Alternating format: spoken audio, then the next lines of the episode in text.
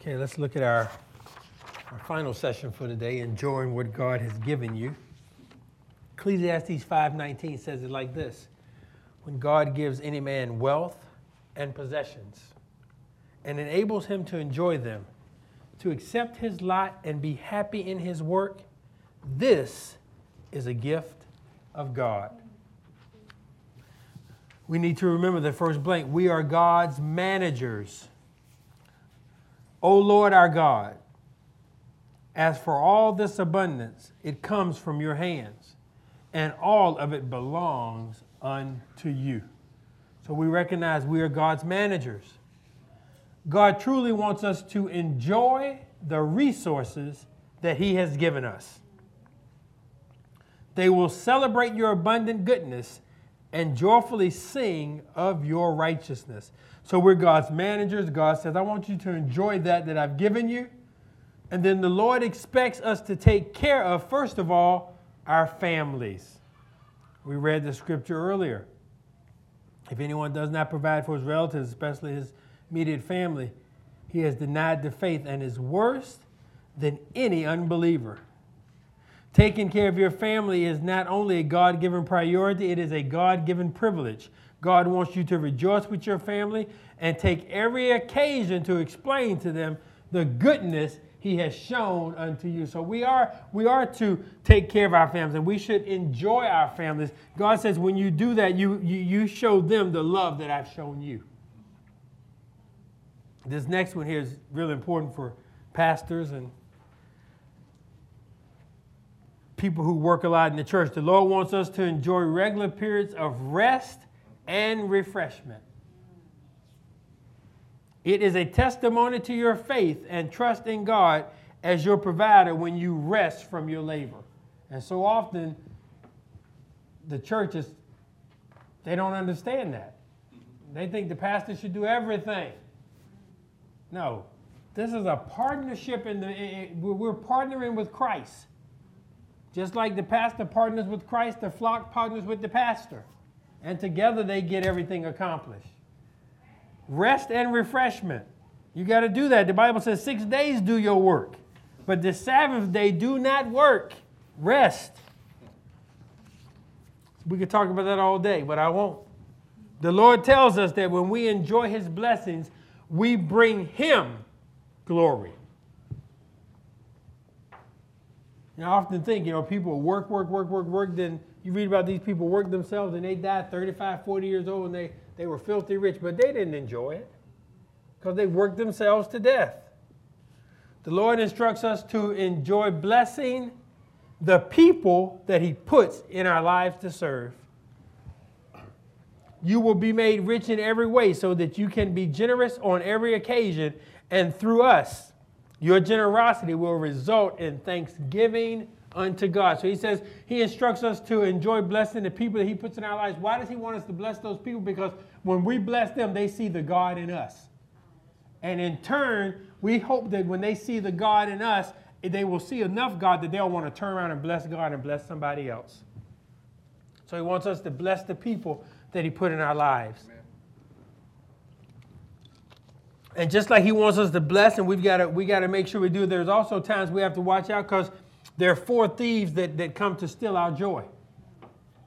And this is so important. Four thieves of joy. Number one, the first, the first thief that comes to steal our joy is worry. Worrying will drive you crazy.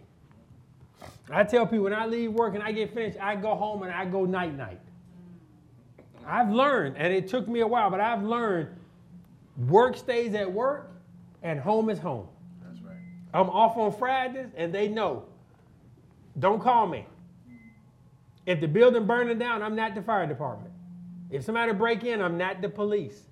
That's Friday is my date night and my family time with my girls, and I have set Now, if it's an emergency where our, my lead pastor needs me, he knows he can get in touch with me. But a lot of stuff people call you about, it can wait till the next day. So I've learned, it took me a while, but I've learned to separate now. When I go home, I'm at home.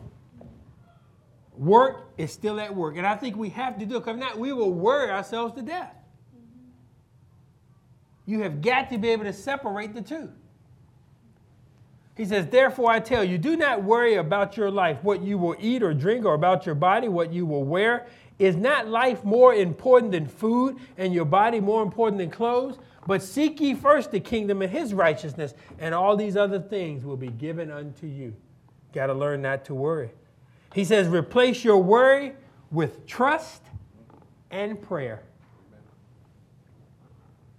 Don't worry about anything. Instead, pray about everything. Tell God what you need and thank Him for what He's already given you. If we spend more time trusting and thanking and praying, we don't have as much time to worry. If I'm sleepless at midnight, I'll spend the hours in grateful reflection on what God has done. Psalm 63. Every time I this is a side note here, you need to start seeing worry as a reminder to pray. Next time you worry, say to yourself, okay, this is my time now to pray and thank God for what He's already done. So, four thieves. First is worry, second thief is comparison. Mm. When we compare ourselves to others, there are only two possible outcomes.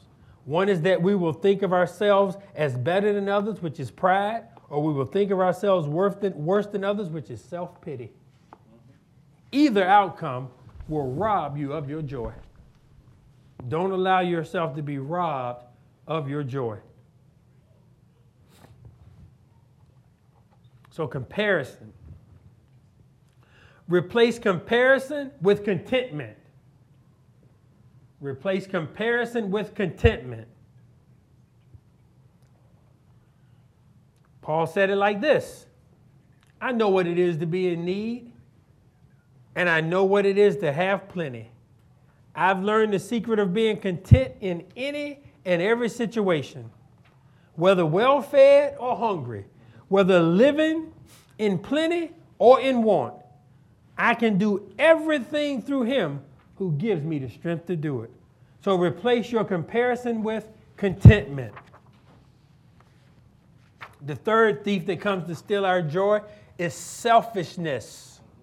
Mm. First, take the plank out of your own eye, and then you will see clearly to remove the speck from your brother's eye. If you're not doing these things yourself, don't condemn somebody else who's not doing it. So we need to replace selfishness with sacrifice. If you have money, share it generously. For even I, the Son of Man, came here not to be served, but to serve others and to give my life as a ransom for many. So we're going to replace selfishness with sacrifice. So he says, replace your worry with trust and prayer. Replace your comparison with content with contentment. Replace your selfishness with sacrifice. And the last one that comes to steal our joy is false guilt. False guilt. Replace your false guilt with gratitude. Therefore, there is now no condemnation to those who are in Christ Jesus.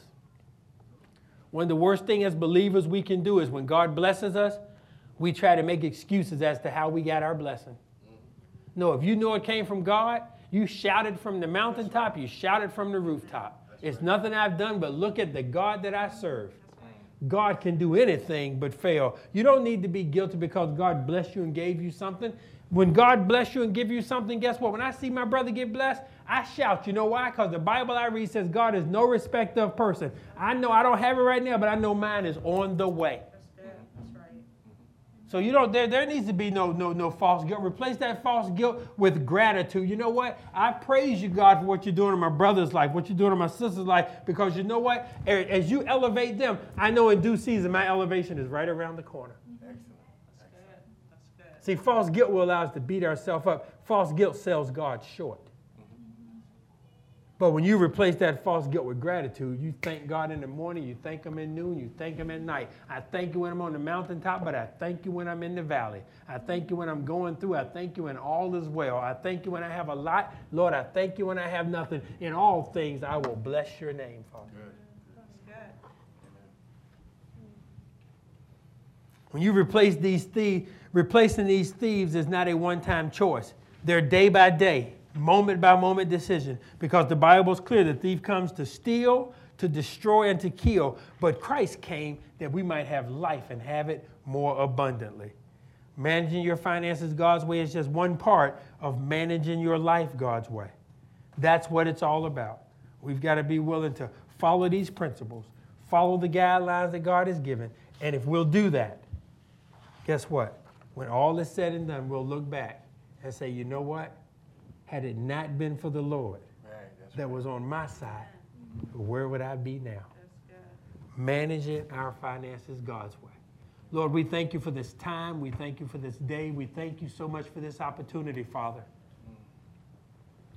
Lord, we just pray that we would grab a hold of these principles, Lord, and we would apply these in our lives.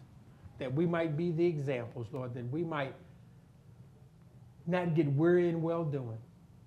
That we would recognize, Lord, that what we're doing is what you've called us to do. It's what you've told us to do. You've told us, Lord, to you've already laid out the roadmap. You just ask now that we would follow it. Lord, we thank you, we bless you, and we honor you. We commit it all into your hands. In Jesus' name, amen, amen. and amen.